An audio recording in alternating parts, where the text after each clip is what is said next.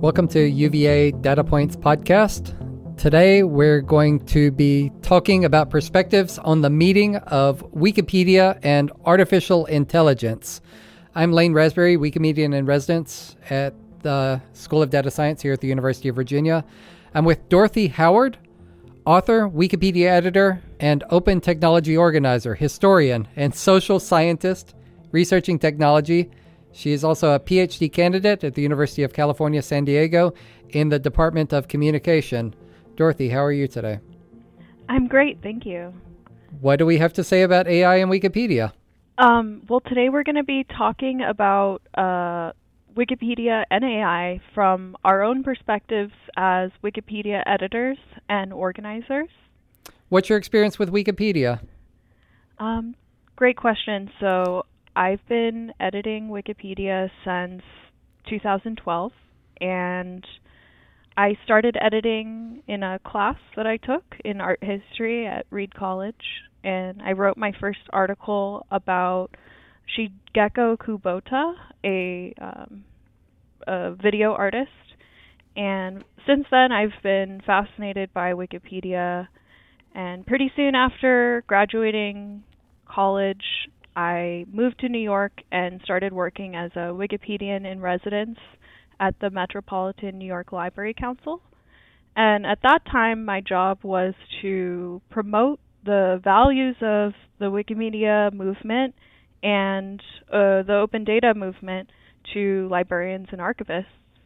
So I worked a lot with librarians and archivists uh, in instructional technology workshops, where I taught people how to edit Wikipedia and contribute to Wikipedia.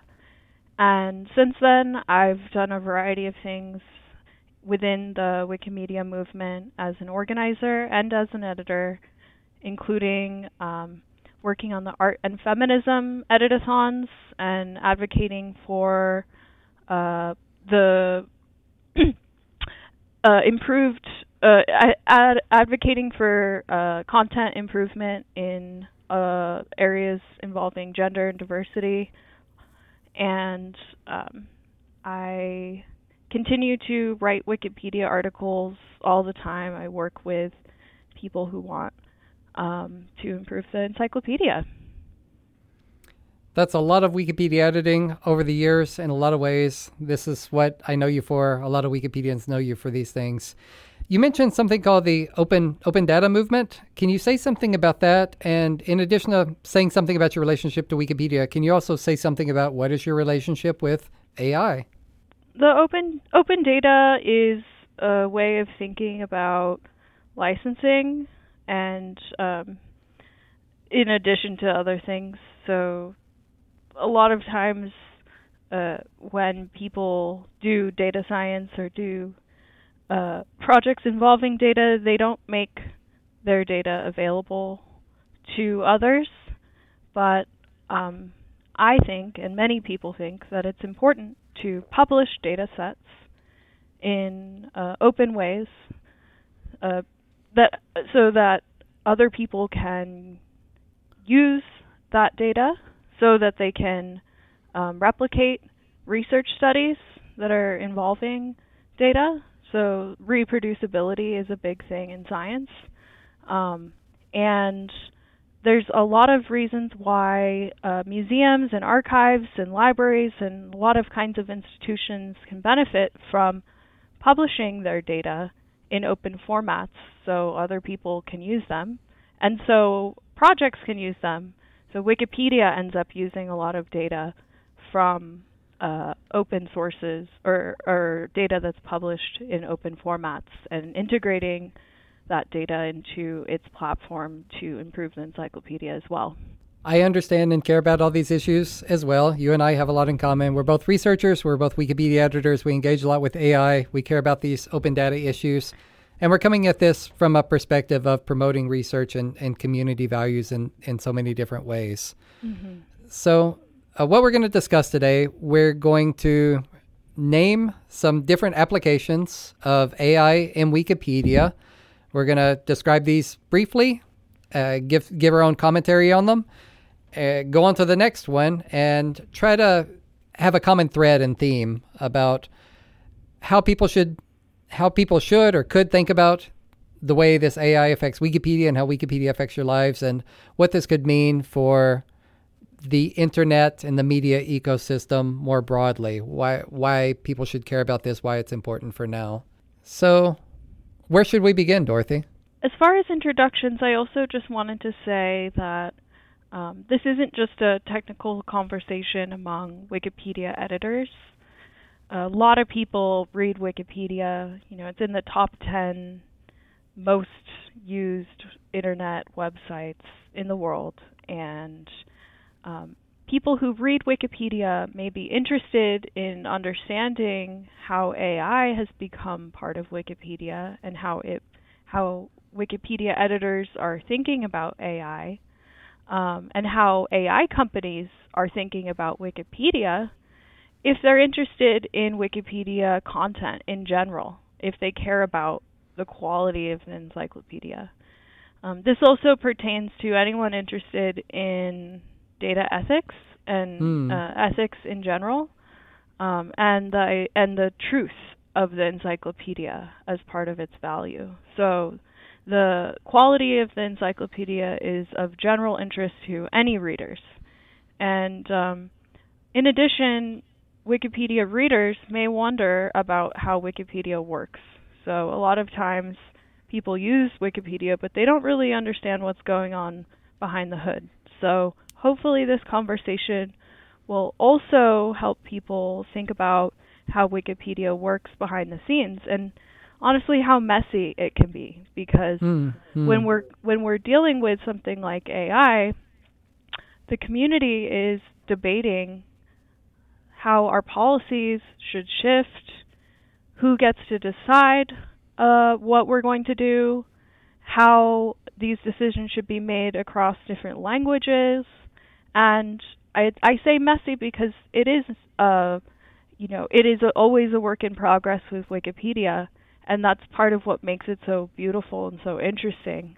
Um, so I think that any readers that use Wikipedia might be interested in learning about um, how decisions are made on the I, encyclopedia. Yeah. I, I completely agree with, with everything you're saying. I'm glad that Wikipedia is at least transparent. I think that the mm-hmm. things that we're going to talk about today, they apply to any kind of media organization or any publisher. We're seeing A I everywhere, and at least with Wikipedia, it's it's got transparency to talk about these things. Totally. Great. So uh, first up, we wanted to discuss uh, the idea of uh, using things like ChatGPT, things that use large language models for drafting Wikipedia content.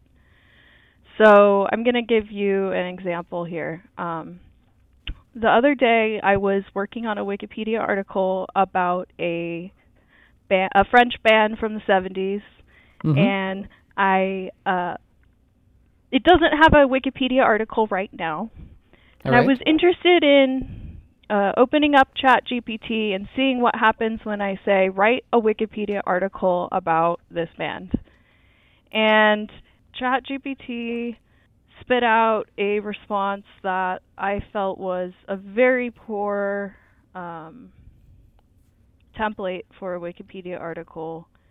It was not in tune with the neutral point of view policy, which is central to how Wikipedia editors work, mm-hmm. and the language contained a lot of superlatives, a lot of decorative language about some if it being the best or influential in these ways without citations. And um, I know a lot of people have been concerned about ChatGPT making up citations.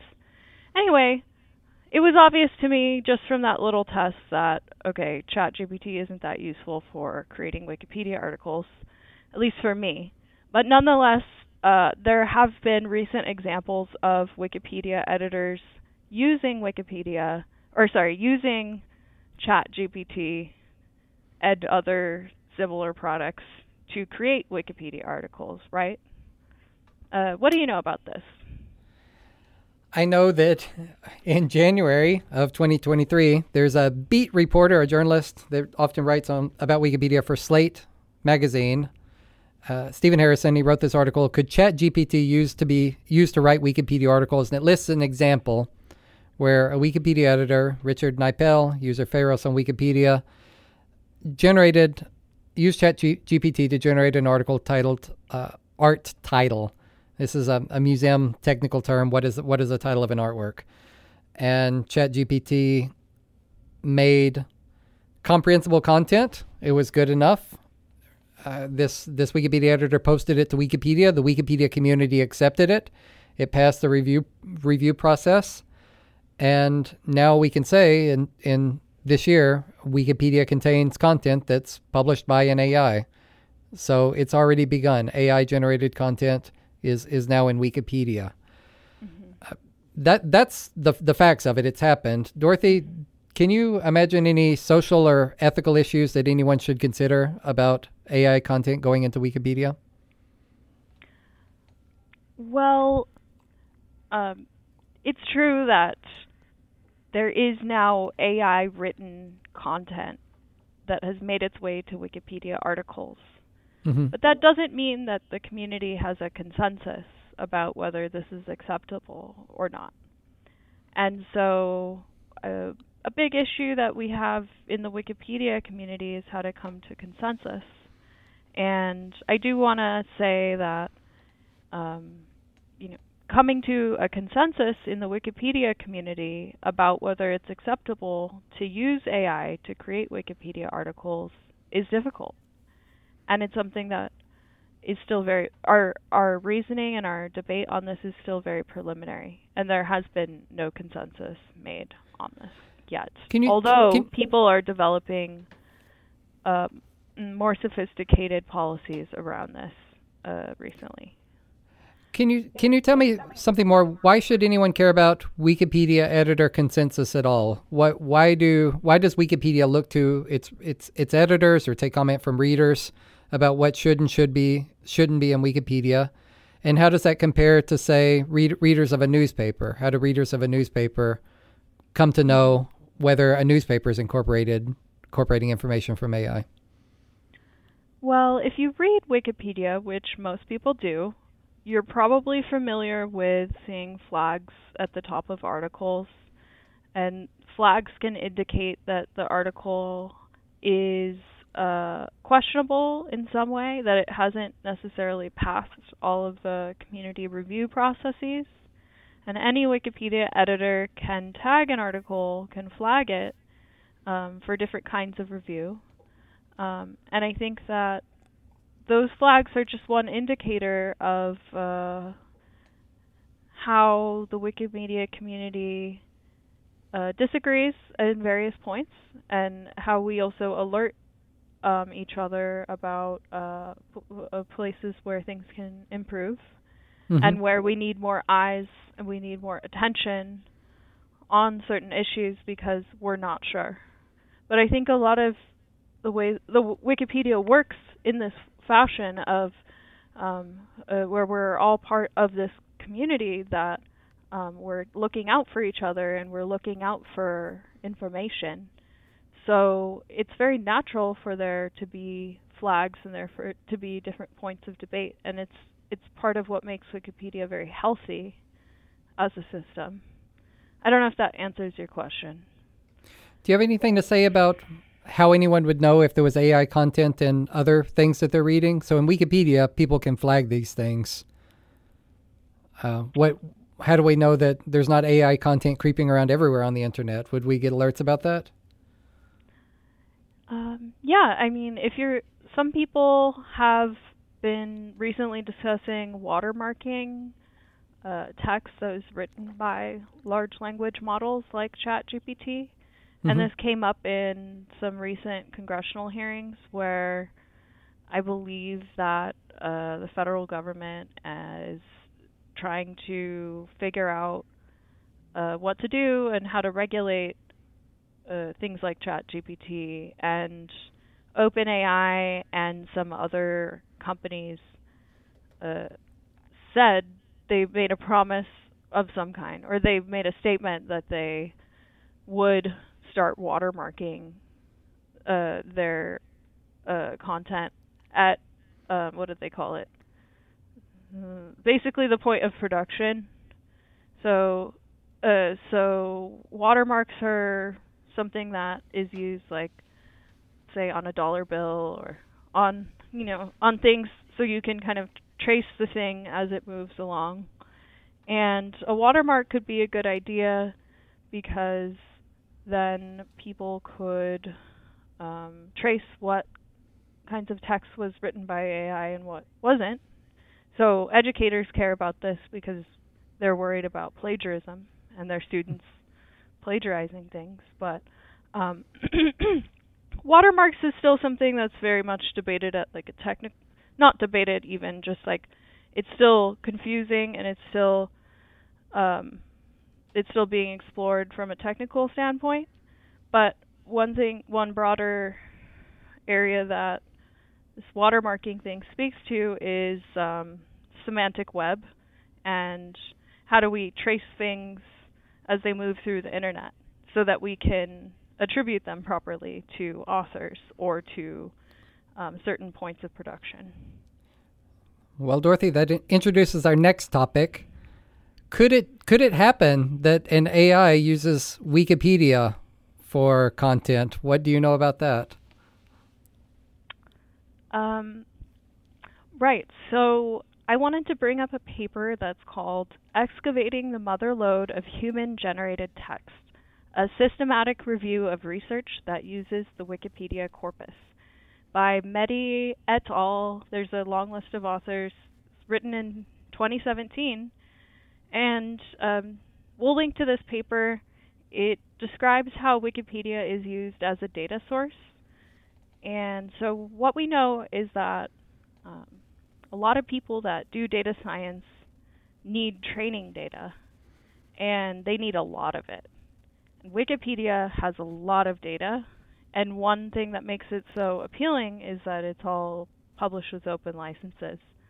So there are a lot of researchers and people that work in machine learning at companies and activists too, a lot of people who um, take data from Wikipedia and then use it for their purposes.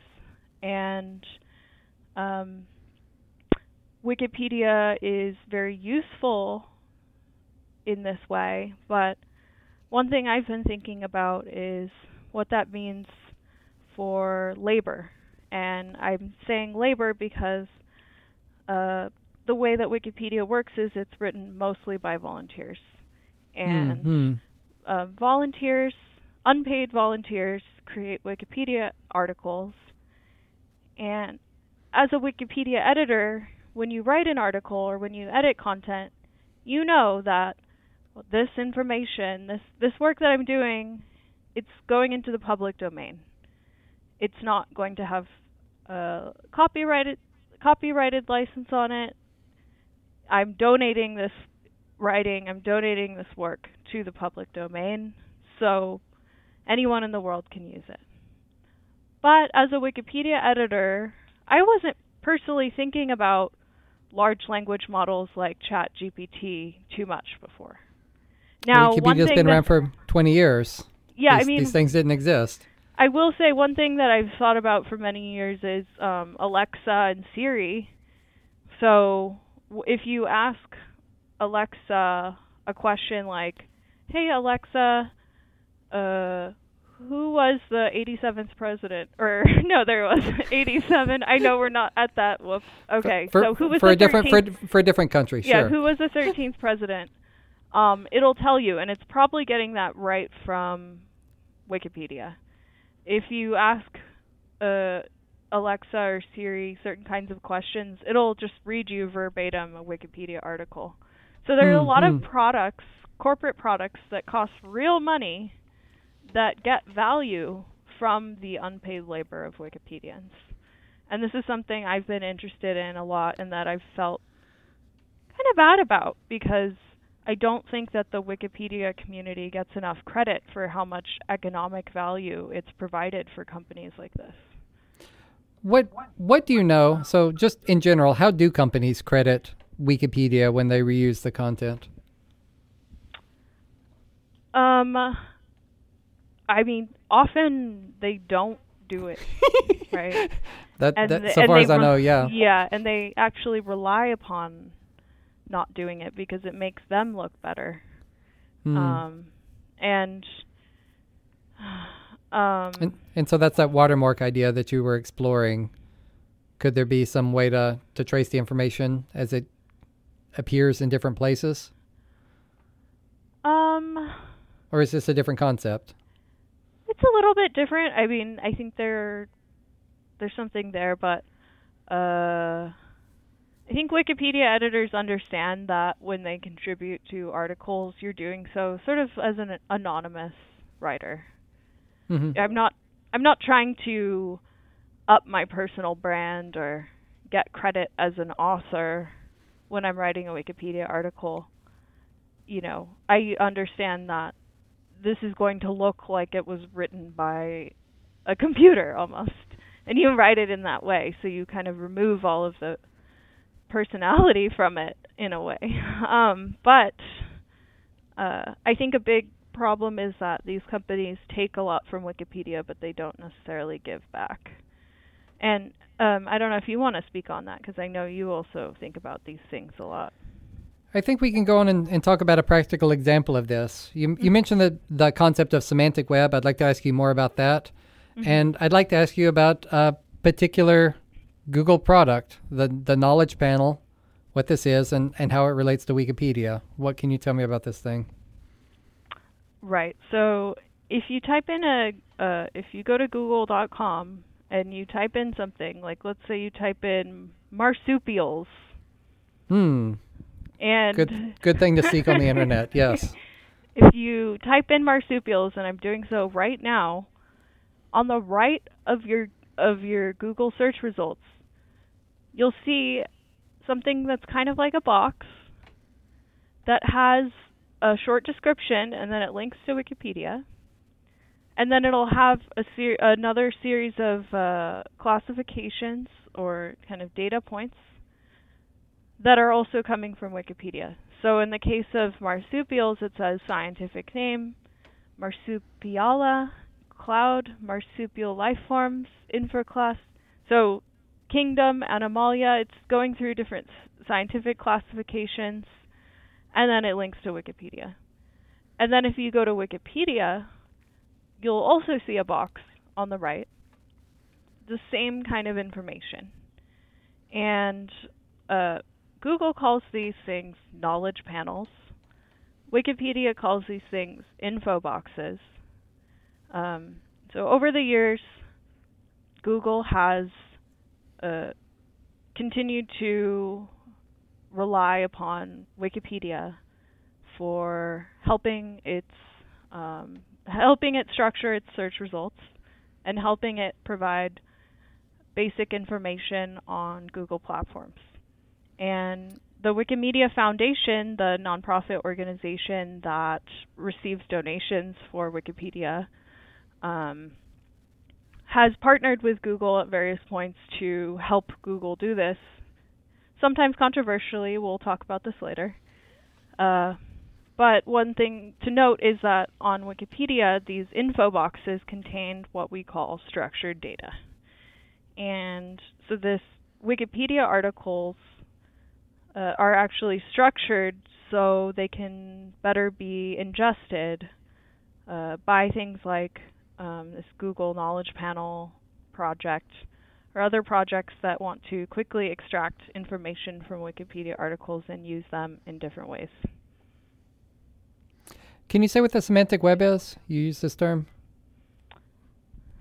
Yeah, you know, it's it's not an easy term to define. It has a long history in kind of the philosophy of the web, and I believe that Tim Berners-Lee, the uh, creator of the W W W, the World Wide Web concept at uh, CERN, the Hadron Collider, what we now know of as. Um, so even someone like Tim Berners-Lee was talking about the semantic web in the eighties, I think. Um, Anyway, uh, the, the internet is a ser- you know structured through uh, web pages. Okay, it's hard to describe, but uh, we often use the web. Um, H T M L web pages are a primary way that we move through the internet, and that works okay, but there are a lot of other ideas of how we can structure the web to better, to make it easier to, again, trace things as they move through um, different websites. So I know that you, Lane, have been working on this in terms of uh, scientific publishing, mm-hmm. and thinking about how we can, how can we trace like an article, like a scholarly article, or a funding source, or an individual author and their contributions through the web, so that we can make attribution easier, so that we can make tracing funding sources easier, so that we can Um, follow the flow of anything. Yeah, yeah. Like follow different flows. Yeah. Hmm. What do you want to say on this topic? That's what it is. We, I, all these topics, they, they're, they're similar to me. So we, we make Wikipedia puts this content in, uh, A I pulls the content out, and when A I pulls this content out, it drops it in, into countless other applications: ChatGPT, this Google Knowledge Panels, and so so many other endless applications. Siri, Alexa, that you already mentioned, these these personal assistants. Mm-hmm. There's so many applications for good quality content, and Wikipedia is unusual for, as you as you said, being open. There's a license right there that people benevolently, benevolently, benevolently donate their time and labor, volunteers do this, to put their content out there, intending to support other people.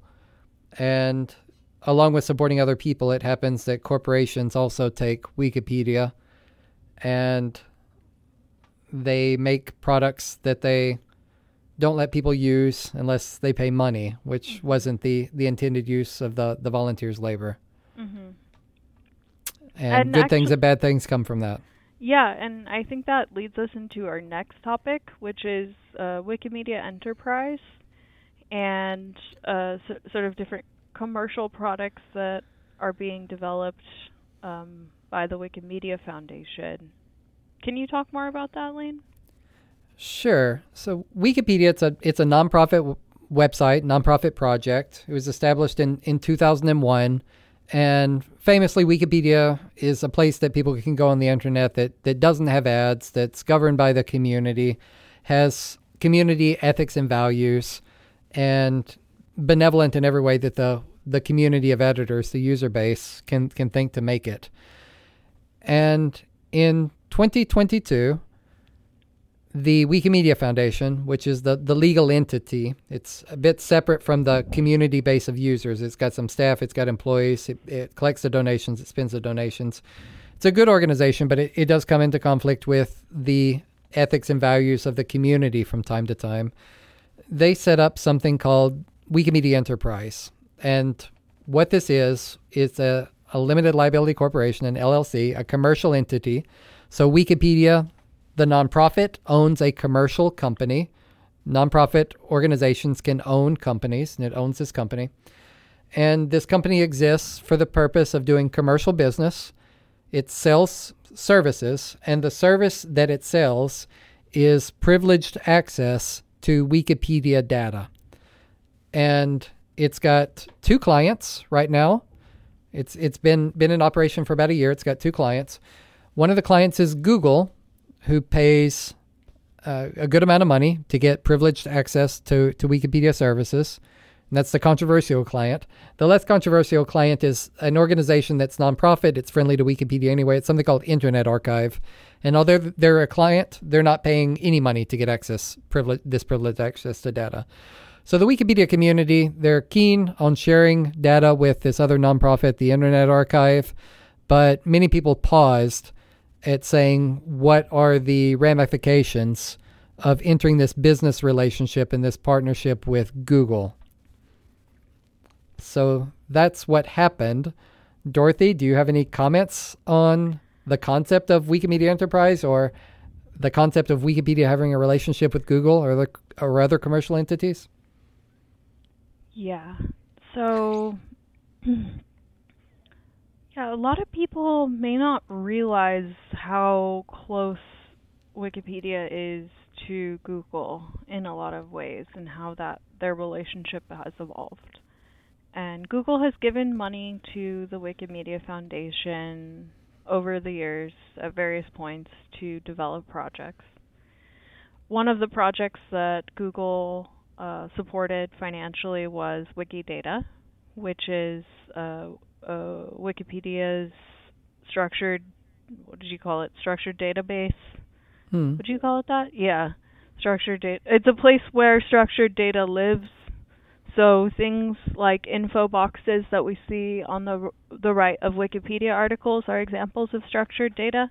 Mm-hmm. So uh, Wikidata has its own ontology, a system for classifying information and the relationships between information to make it even more easy for um, people to extract data from Wikimedia projects. Wikipedia is one Wikipedia pro- Wikimedia project. There are others, like Wikimedia Commons, which hosts the images, um, or WikiQuote, uh, Wiktionary, uh, WikiTranslate. Um, there are a bunch of Wikimedia pro- projects that you've probably used, and Wikidata is a way of kind of centralizing different claims, different facts uh, that we have made in this in these different encyclopedic formats. And um, anyway, uh, Google has been very interested in this for obvious reasons, um, and has invested some money in helping support the Wik- Wikimedia Foundation to develop this kind of stuff. Um, I personally have been very skeptical of Google's interest in Wikipedia. Um, and I come from really a anti-corporate perspective. I have a lot of problems with Google. I have a lot of problems with Amazon. I have a lot of problems with Meta and other uh, big tech companies. And I think that they need to be broken up and that they have too much power. And I'm worried about surveillance. I'm worried about um, them taking a lot from open source projects and not giving very much back. And I'm very concerned at the fact that uh, the Wikimedia Foundation seems to be developing products to help the interests of multinational tech companies. That's me, but I'm not alone. There are uh, plenty of other Wikipedians who are also very concerned about Google's interest in Wikipedia. And um, it's not just that Google's interested in Wikipedia, it's that now the Wikimedia Foundation is creating products that it can sell to Google and other companies. And what I want to know is, where's that money going to go? If if Google starts paying Wikipedia for things like this Wikimedia Enterprise uh, project, Is the are the are the community of unpaid editors going to see um, that money in some way? I, are they going to be supported better? So those are some concerns that I have. I share all those concerns. Some additional concerns that I have are that if somebody wants more information about Wikimedia Enterprise, you can visit the documentation for this. It is transparent. It's in something called Meta MetaWiki. People can read more about that. And associated with every Wikipedia page, there's something called a talk page. And there's a talk page for anyone to post comments about Wikimedia Enterprise. Anyone can go read those. And the historical log of every every comment people raised is there. Mm-hmm. If anybody were to go there, my this is my personal evaluation of that talk page as a Wikimedian. One is that it's strangely under-discussed. And for different reasons, I think there's different social pressures that prevent a lot of Wikipedians with concerns about these from voicing their concerns. Uh, so there should be more comments there, and I'm not seeing as many comments as is typical for the Wikipedia community. And part of the explanation that I would give why there's not so many comments is that where whenever a Wiki community member does post a comment, they're asking a social issue, an ethical issue, raising a concern, voicing a complaint. Typically, Wikipedia community members talk with other Wikipedia community members, but on the Wikimedia Enterprise Talk page, every time someone posts a concern, they get to argue with paid staff from the Wikimedia Foundation, who, in my view, dismisses the concern or doesn't doesn't sympathize with the criticism. They, the Wikimedia Foundation only says good things about Wikimedia Enterprise. They don't allow criticism to stand, and Wikimedia community members uh, don't see a lot of reason to argue with paid staff, mm-hmm. and uh, are discussing among themselves this issue in other channels. So we have a bit of stifled conversation, in, in my opinion. And what I would want to correct this is that anytime there's a social or ethical issue that rises in the Wikimedia community, I feel like the volunteers should organize that conversation and paid staff should stay out of those conversations, especially if paid staff come into the conversation with a particular bias. Mm-hmm. And something else that I, I think anyone could see at the Wikimedia Enterprise page is that paid staff, everything that they say is, is positive and in favor of Wikimedia Enterprise. Paid staff never brings criticism. You don't see criticism from Wikimedia employees, for example, posted on that page, them saying negative things. I, mm-hmm. I, I fear this relationship. And to give an example of, of some fears from this relationship, so one is, where's where's the money going? Is it going to, to community? And I'm not saying it should go to community directly, but I'm skeptical that the amount of money that Wikimedia Enterprise brings in outweighs the cost or even is, it is in excess of the cost of calming the mistrust that grows among the Wikimedia community and the, the reputational hit to the Wikimedia platform from associating with Google. And part of the association with Google, when we when we got Wikimedia Enterprise, something else we, we got was employees of Google now come to Wikipedia conferences and they try to make friends. Mm-hmm. And I don't think these people actually want to make friends in the same way that Wikipedians talk volunteer to volunteer.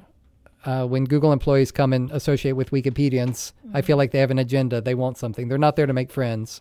Mm-hmm. Uh, Wikipedians are there to build an encyclopedia and socialize with each other about building that encyclopedia. And, and Google staff, I, I think that they are trying to extract value from us. I'm very skeptical about their their their friendliness. Yeah. It's hard because I know people that work at Google, and they're nice people. Um, you know, it's not that I just hate Google. Like, I have to use it. Sure, me too. Um, and it's just that I'm coming from a free and open source software perspective that is really rooted in what some have called hacker culture, kind of a counterculture of the way we see technology. And the, you know, the if you look at the history of the internet, it was people coming together who saw technology's potential way of moving us to a less capitalist society or a less capitalist kind of way of structuring social and economic relationships. And that's not the way the internet has moved. Mm-hmm. Um, but there are people that are really holding out and trying to build alternatives to Um, major corporate products. And I'm committed to that personally because I'm tired of paying money for all these services online that I can't afford but seem to have to now pay for if I want to use them. And I think that uh, I'm very skeptical of like the t- sort of techno-optimism that's really sewn into how a lot of Google employees think. And I'm very excited by projects like Wikipedia and projects in the open source community that take on open source licenses and take them seriously that are coming from a more anti-capitalist point of view. And uh, anyway, I think that this kind is kind of a segue into another example of a major corporation that has recently been trying to work with Wikipedia. And that's Meta, the formerly known as Facebook, and but now encompassing a lot more than just Facebook. Lane, could you tell us more about how Meta has become interested in Wikipedia? Meta's interested in Wikipedia for the same reason that any any company slurping up data is is interested in Wikipedia. It's a rich data set. It's open. There's so much content. It's structured data. All the same reasons we've we've discussed. Mm-hmm. I, I don't think we need to, to go into this because there's a pattern of pattern of behavior here. Mm-hmm. Some differences between the relationship with Meta and Wikipedia as compared to Google and Wikipedia's. The the Meta pilot is is much smaller than what Google's doing. It's not an ongoing relationship. It's not a formal partnership. And in fact, it wasn't wasn't a partnership at all. But Meta released this product. It's called mm-hmm. Sphere. And what it was was a fact-checking service in Wikipedia, m- which would be much much welcome and much requested by the Wikipedia community. Mm-hmm. And it's also a service that proposed to add citations to Wikipedia claims where citations didn't exist or where Wiki, Wikipedia community members had requested fact-checking.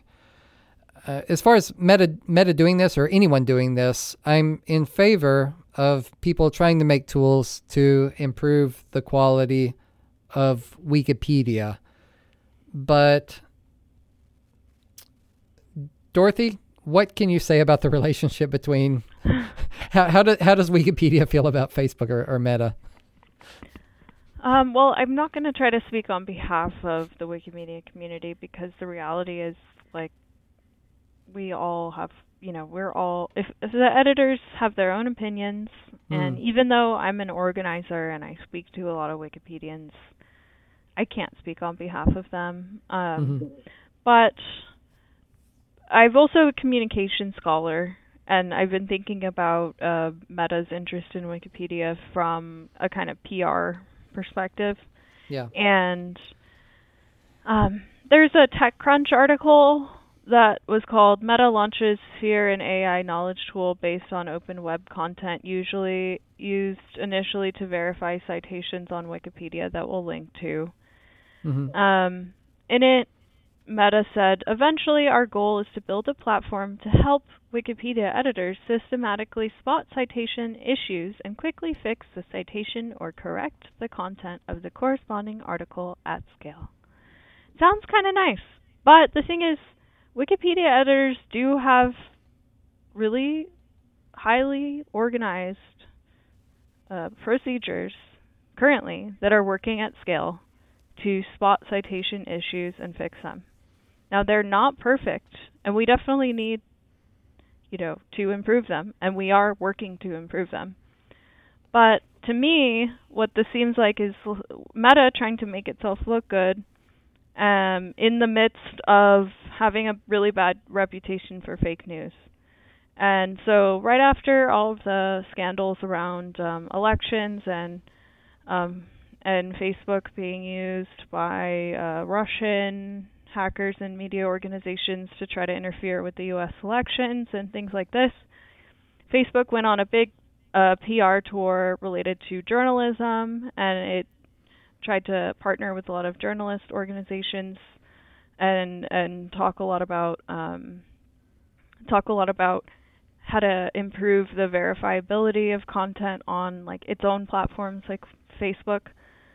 Um, and then it also, I think this project with Wikipedia is similarly about trying to repair its reputation around fake news and try to show people that it's somewhat committed to um, helping improve trustworthy sources on the internet. Now, the thing is, it there's no financial agreement that's been made with the Wikimedia Foundation. I don't really trust Meta to develop uh, open source tools in general, although it has, you know, open source this tool and it's um, open source other tools. I don't think it's properly invested in understanding the needs of the actual Wikipedia editor community. Well, so I, I think I, it's kind of, yeah, I'm just going to say that I think it's created, it's created this product that it thinks we need, but it hasn't properly investigated our needs before doing so. What's your thoughts? You said it hasn't properly invested. I know what their investment is. It, it was zero. So this is a, a one. This is a technology company that's dropping a product unsolicited into the Wikimedia community. And as you said, they didn't negotiate with the Wikimedia Foundation, but also it's not the Wikimedia Foundation that speaks for the Wikipedia community. The Wikipedia community speaks for itself. The Wikimedia Foundation doesn't speak on behalf of, of the mm-hmm. community of volunteers and users and, and editors. Mm-hmm. And if somebody wants to to have a relationship with Wikipedia, we're a tech, technological platform, but we're also a social community. We're humans that talk to other humans. We have ethics. And if Meta or anyone else wants a relationship with Wikipedia, then you send in people on the terms of the Wikimedia community, and you have talks with those people, and they'll tell you, we allow this and we won't allow this, mm-hmm. and here's our ethical concerns. And Meta did, did not do any of this. They mm-hmm. they did not attempt to, to have community conversation with the stakeholders. It was just something that they did on their own, mm-hmm. and they dropped it down, and then they went to the media to... to to to yeah. get this attention for themselves. Yeah. And and that's how the Wikipedia community learned about it. They it, it was in Wikipedia before, and and they, they dropped it dropped it here and there, but they, they did not organize a community conversation. Yeah. It it wasn't discussed, especially for a company like Meta, which is a, a, a major international power and a very wealthy company. Yeah, it's actually pretty funny. And I think the result is probably going to be that no one's going to use it, and it's mm. just going to go away. And it's going to not be maintained. And hopefully Facebook learns something from it. I don't think that they will. It seems like they're they constantly create products and then drop them without doing any need finding. And I have no expectations for them. But uh, the Wikimedia or community of editors is also used to this. There's a lot of people that come up with a great idea about how Wikipedia can improve, but they don't do their homework and try to understand our working practices.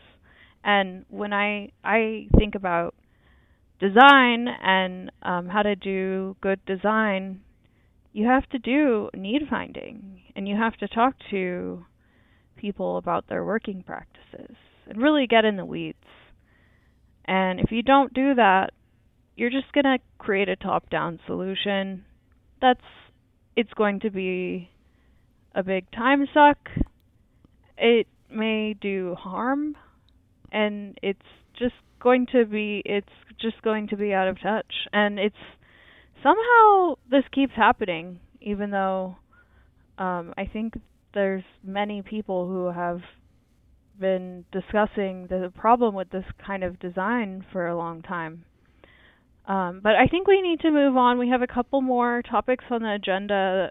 So we did also want to talk about uh, translation. So one thing uh, about Wikipedia is it's very multilingual. It's very international. And we have the English Wikipedia with the, I think, the most number of articles, but many other Wikipedias in other languages with millions of articles, and translation is a constant point of interest for the community. Um, most translation has happened uh, by editors doing the work of actually translating articles human, themselves. Human translators actually human transla- translating.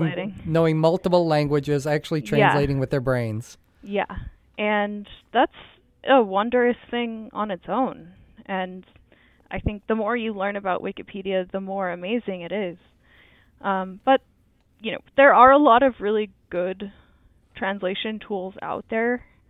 You've probably used Google Translate. You know, it works to some extent. Uh, there are a lot of issues with any automatic translation tool. Um, but you can imagine that people, many people have proposed different kinds of automatic translation to translate articles across different languages in Wikipedia. Some Wikipedia, when I say Wikipedias, I mean there are many Wikipedias with different Wikipedias in different languages. So that's what I mean when I say Wikipedias. But um, anyway, people have proposed using automatic tools to translate Wikipedia articles across languages. Lane, do you want to introduce this topic even more?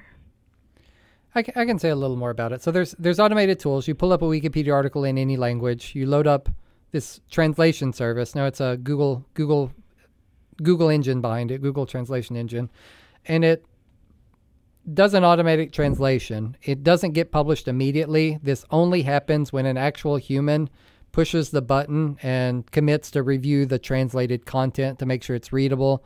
It's mm-hmm. not just about linguistic translation. It's also about cultural interpretation. Does it make sense to move this content across cultures? So that that's what it's that's what it's about. Mm-hmm. I, I've got an, another story to say about this. Now, I don't have a lot of criticism about this. We really do have diversity and equity goals in, in Wikipedia. We want to move content yeah. across languages. So get good. Uh, there's a lot of good content in English. That's just the way yeah. it is. Move that to underserved languages. But there's also a lot of regional and cultural information that has never existed in English.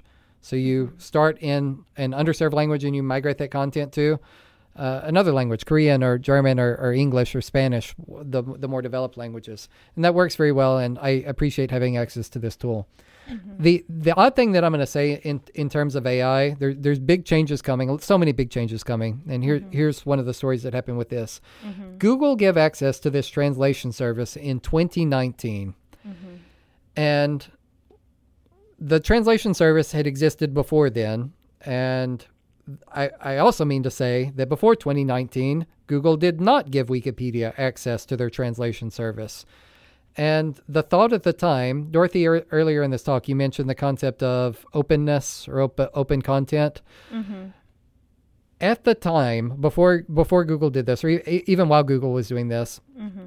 the understanding was that if a human operated an artificial intelligence tool, and that tool generated content, then it was uncertain who owned the copyright to the generated content. Mm-hmm. And the reason why Wikipedia couldn't accept automatically translated content through an A I tool like Google's tool was because we weren't certain who would claim the copyright license to this. The assumption was that Google owned all their translations, because if a human translates a text, and then the human is the copyright holder of their translation. Mm-hmm. And the presumption was that, that Google was the same way. Mm-hmm. Now, I, I I don't want to get into this in this talk, but in twenty twenty-three, this very year, in the United States, because of ChatGPT, because of a lot of things, the United States Copyright Office, which mm-hmm. decides at the U S government level when a federal copyright's granted to a work, the U S Copyright Office said that creative works produced by an artificial intelligence are automatically in the public domain. No one can claim to have a copyright to these things.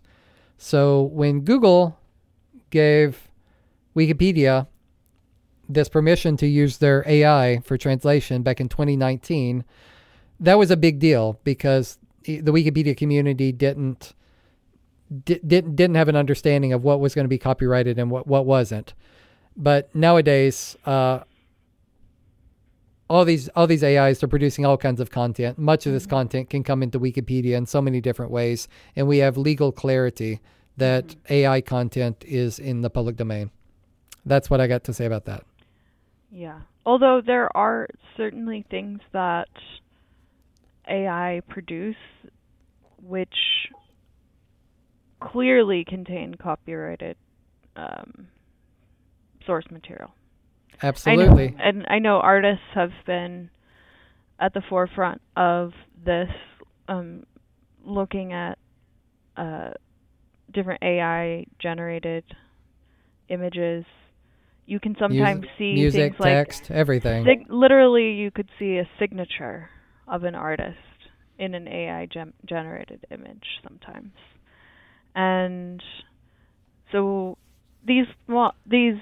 whatever com- is spit out of these uh, of A I tools, um, not necessarily perfect. And so, yeah, we they, we may be able to say, in general, things created by these kinds of A I uh, have certain kinds of licenses on them, but there are going to be edge cases and there are going to be problems with that. And those problems haven't been solved yet.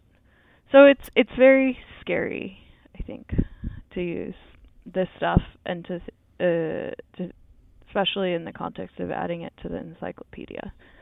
Hmm. On the on the subject of images, uh, we haven't talked about images much, but Wikipedia contains millions of images, and hmm. Wikimedia Commons is where those images live. And you can upload A I-generated images to Wikimedia Commons, and people have done this. But it's so new. It's so, so new. It's a yeah. couple months new, really. I mean, you could look back a couple years and find debate on this, but it's really been in the past couple months that this has become a widespread topic for discussion. So we are going to be looking at probably a lot of changes in the policies that we have on Wikimedia in the next couple years. And anything that we have now is should be considered preliminary. Um, just saying that because I think we're mark we're this conversation is marking a very particular moment in history that may become a lot of uncertainty. Out, yeah, uncertainty, and you know whatever we say may become outdated pretty soon. But that's kind of how we're have, everyone's rolling right now. Um, we have a couple other areas that we wanted to discuss that relate to previous uh, points of interest. So one of them is WikiGPT and um, Wikipedia's ChatGPT plugin. So the Wikimedia Foundation has uh, product development teams, and they work to develop a number of different tools. And some of those tools they develop are for Wikimedia editors. So what I'm talking about is the paid staff of the Wikimedia Foundation. You know, well-paid engineers making six-figure salaries, developing Com- computer tools. engineers in San Francisco yeah. or yeah. similar. Yeah, um, making tools that they think the Wikipedia community could use, or that they think Wikipedia readers could use. So what we want to talk about is a recent project by Wikimedia Foundation engineers, paid engineers, to make a ChatGPT plugin uh, related to Wikipedia. Lane, can you introduce that more? We, we've mentioned this service, ChatGPT. So mm-hmm. this is a, a product of OpenAI, co- uh, commercial product. And the idea is a human asks this tool a question, and the tool is it's art- backed by artificial intelligence. It's read everything it could read on the internet, these large data sets. It's read all of Wikipedia, and it gives the user an answer. And Dorothy, you were mentioning this idea of a watermark. Uh, there's also this idea of credit or attribution, and the idea that since these A Is, they ingest this information from these different sources, then is there a way to give credit when they use information from those sources? Mm-hmm. And that's what ChatGPT is offering. Mm-hmm. They say that if there's somebody with a large data set, like Wikipedia is a very large data set, then organizations or representatives of that data set can write a plugin, and it will m- mean that this, this is experimental. They, so many things are experimental, mm-hmm. that in, in different ways, the ChatGPT tool will give attribution or be more aware or learn or have improved results in the future to give credit mm-hmm. to sources of information, or it might, mm-hmm. you might be able to direct the tool to preferentially look at certain sources of information over others. Mm-hmm. It's an artificial intelligence. It tries to give the user what they want. And the Wikimedia Foundation, they've decided to participate in this kind of partnership that ChatGPT offers. They decided to create a plugin. And this isn't a tremendous amount of labor to do this. This isn't very costly to do it. But mm-hmm. it's still something that they've gone on record as saying is a good thing to do. The Wikimedia Foundation wanted to be public, that they wanted to participate in this, this ChatGPT partnership. Mm-hmm. And it's it's August twenty twenty-three right now. This... Uh, This month, mm-hmm. staff of the Wikimedia Foundation have demoed the mm-hmm. results from this tool, and I'm I'm not going to talk about the tool itself. Uh, okay. It's it's yeah. ChatGPT, but the, the point is it's another commercial partnership, mm-hmm. and this is another controversy in the Wiki community.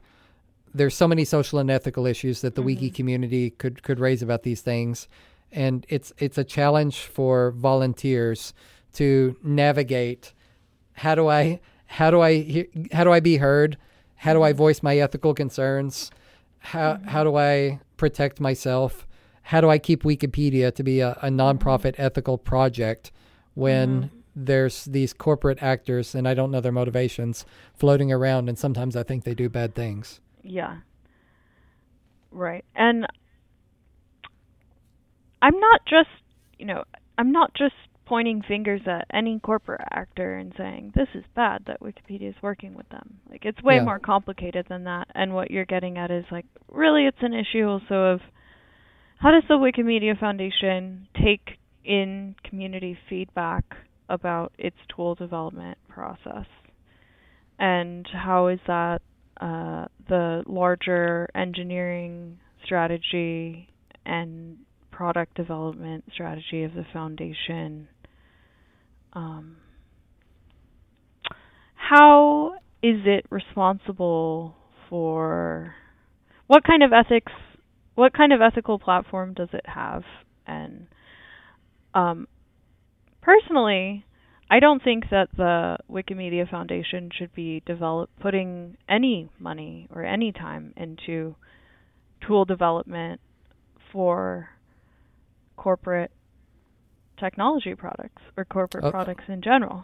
I've heard it other Wikipedia community sense. members say the same thing. Yeah, and I know I was speaking publicly about this in some public channels, and other people were backing me up, and I was backing them up. And we were talking about kind of the history of the Wikipedia movement and its um, its ties to the free and open source software movement. And free and open source software is key to what we do. And so we know that OpenAI is not actually open. It it's has a history of it's this. It's a brand. It's a brand name. They're not open. It's a brand name, and a lot of people have now adopted this idea of open in their brand, which is, to me, so wrong, because we want to protect this term and the specificity of terms, so we can use when we use them, we know what we're talking about. If mm-hmm. everyone starts calling everything open, then it, the the specificity of what open source software is is lost. But there is a lot of specificity to it, and it it does go back to copyright law. And the um, code that uh, OpenAI is developing is not open. And I they may or may not have to change that because of regulation. I, I wish that it were a regulated term, like it, uh, like or, organic on foods or right. environmentally safe or these kind of things. You shouldn't be able to market your products in this way if you're not if if you're not part of that activist movement and yeah. not conforming to to standards. Yeah, um, that would be nice. And um, yeah, I'm less interested in what the tool does and if it's useful to readers of ChatGPT, and I'm more interested in just how the Wikimedia Foundation product team is responsive to the community interests. Um, I think the foundation perspective is that we have to remain relevant, and so when something like ChatGPT comes out, the Wikimedia Foundation is uh, existentially is having an existential crisis of, oh no, what if we actually do become replaced by ChatGPT, right? Because Sam Altman of OpenAI has said, we want to be the next Wikipedia, or something of that, to that extent, that um, people are, are wondering if ChatGPT is going to replace Wikipedia. Now, I don't think it can. And partially, part of that is because I think Wikipedia does such a good job of protecting truth claims. And our process may be old-fashioned in some ways because it's not automated as much as, at least as much as other uh, platforms.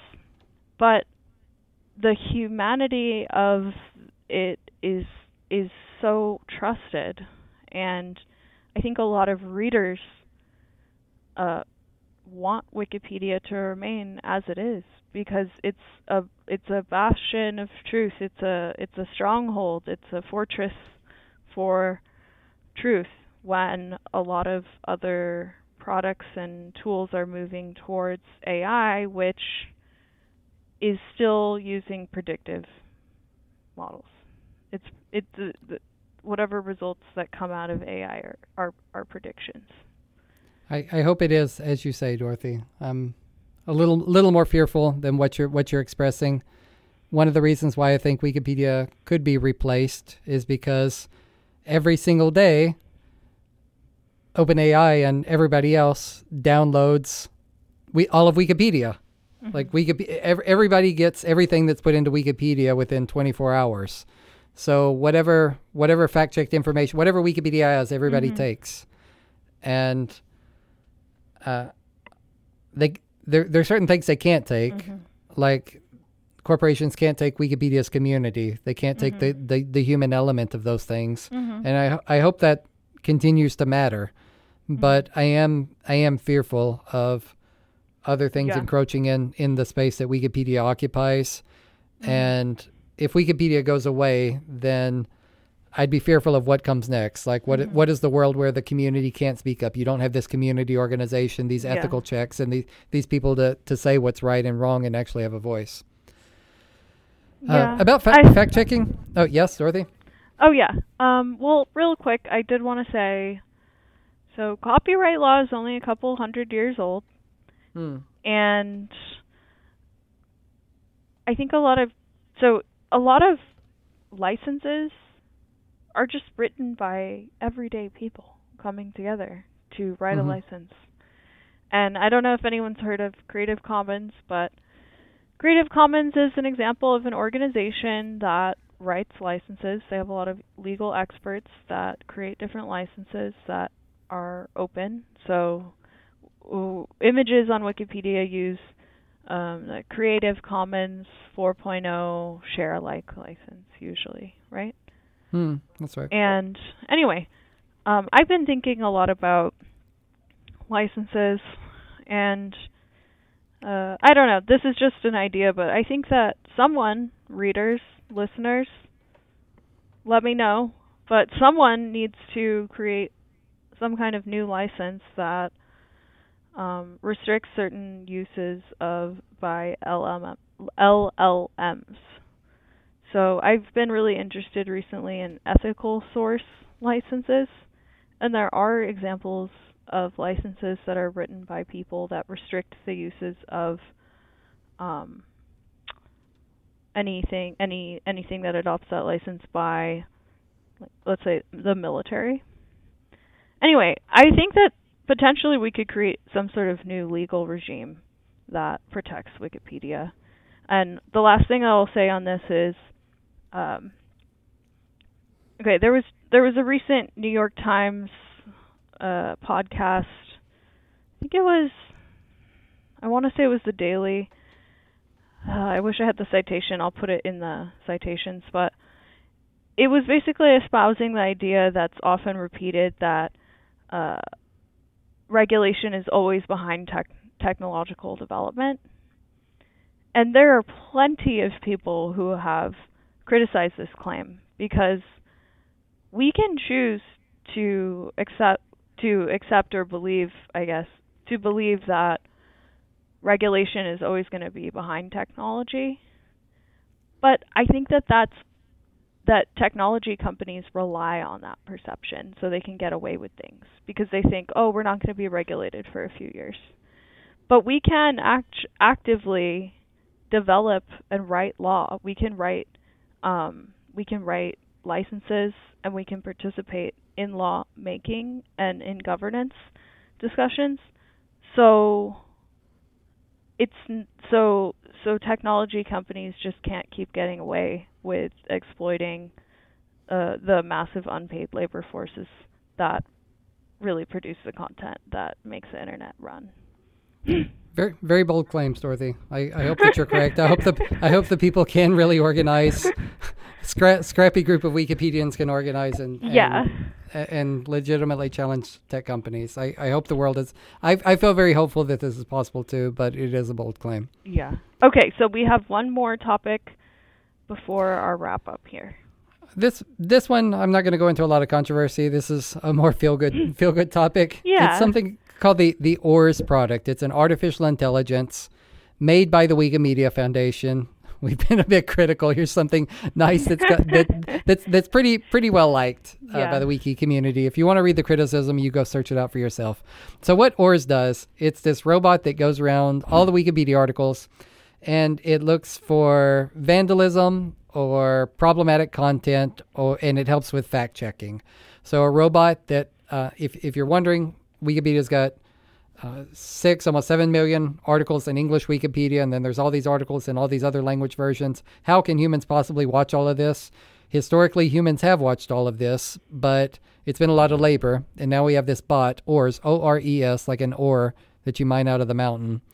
Uh, the Objective Revision Evaluation Service. It's it's an acronym, but people call it ORES. And it, it works very well. It's been operating in Wikipedia for, for some years, and I would say... I think just about all all very active Wikipedia editors are familiar with their service. They've they've they've seen it work. It's it's found millions of cases of, of vandalism or low quality content, and told a human to come over and, and check it. Mm-hmm. Dorothy, what's what's your opinion of ORES? How have you ever interacted with it?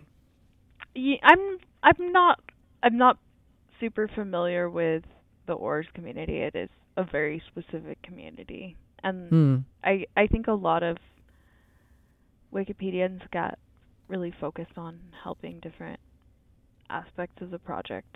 So I can't speak on it too much, to be honest. But, all right, that's yeah. that's fine. But I think it's good to it's good to note, like, because it just shows, you know, one more area within Wikipedia and the Wikimedia movement where A I is entering the discussion. I think kind of an umbrella over everything we've talked about is it's not just, you know, A I is threatening Wikipedia or something like that. It's like we, the ways Wikipedia that A I needs is, A I too. We Wikipedia needs A I, or at least it A I might be useful to certain agendas, certain things that Wikipedia editors do, and I don't reject it point blank, and I think mm. it wouldn't be wise to do that. We do need to remain critical of corporate interests in Wikipedia if we want to protect um, the verifiability of Wikipedia and to protect everything that people love about it. Mm-hmm. But uh, it It also may help us, and so I think what we really need to do is balance those things and um, remain open, both open to criticism and also open to being surprised by potential uses for A I that we may not anticipate. So it's like, yeah. Um, I think this goes for anyone that's like, trying to understand how A I might work in their projects and their communities. You can remain critical of something even while having an open mind about it. I, I think those are great, great thoughts. I agree, agree with the sentiment. It's okay to, to criticize. No one should be so fearful if the Wiki community has a bit of criticism or ask for transparency or is asking questions. Yeah. And if there's if there's ethical concerns, that's not a reason to necessarily shut down a project. That's a reason to talk with the community, address those concerns, incorporate improvements. We we need to keep humans in the loops here. Yeah, and I, I guess some concluding thoughts I have on this um, are that criticism can be a sign of care.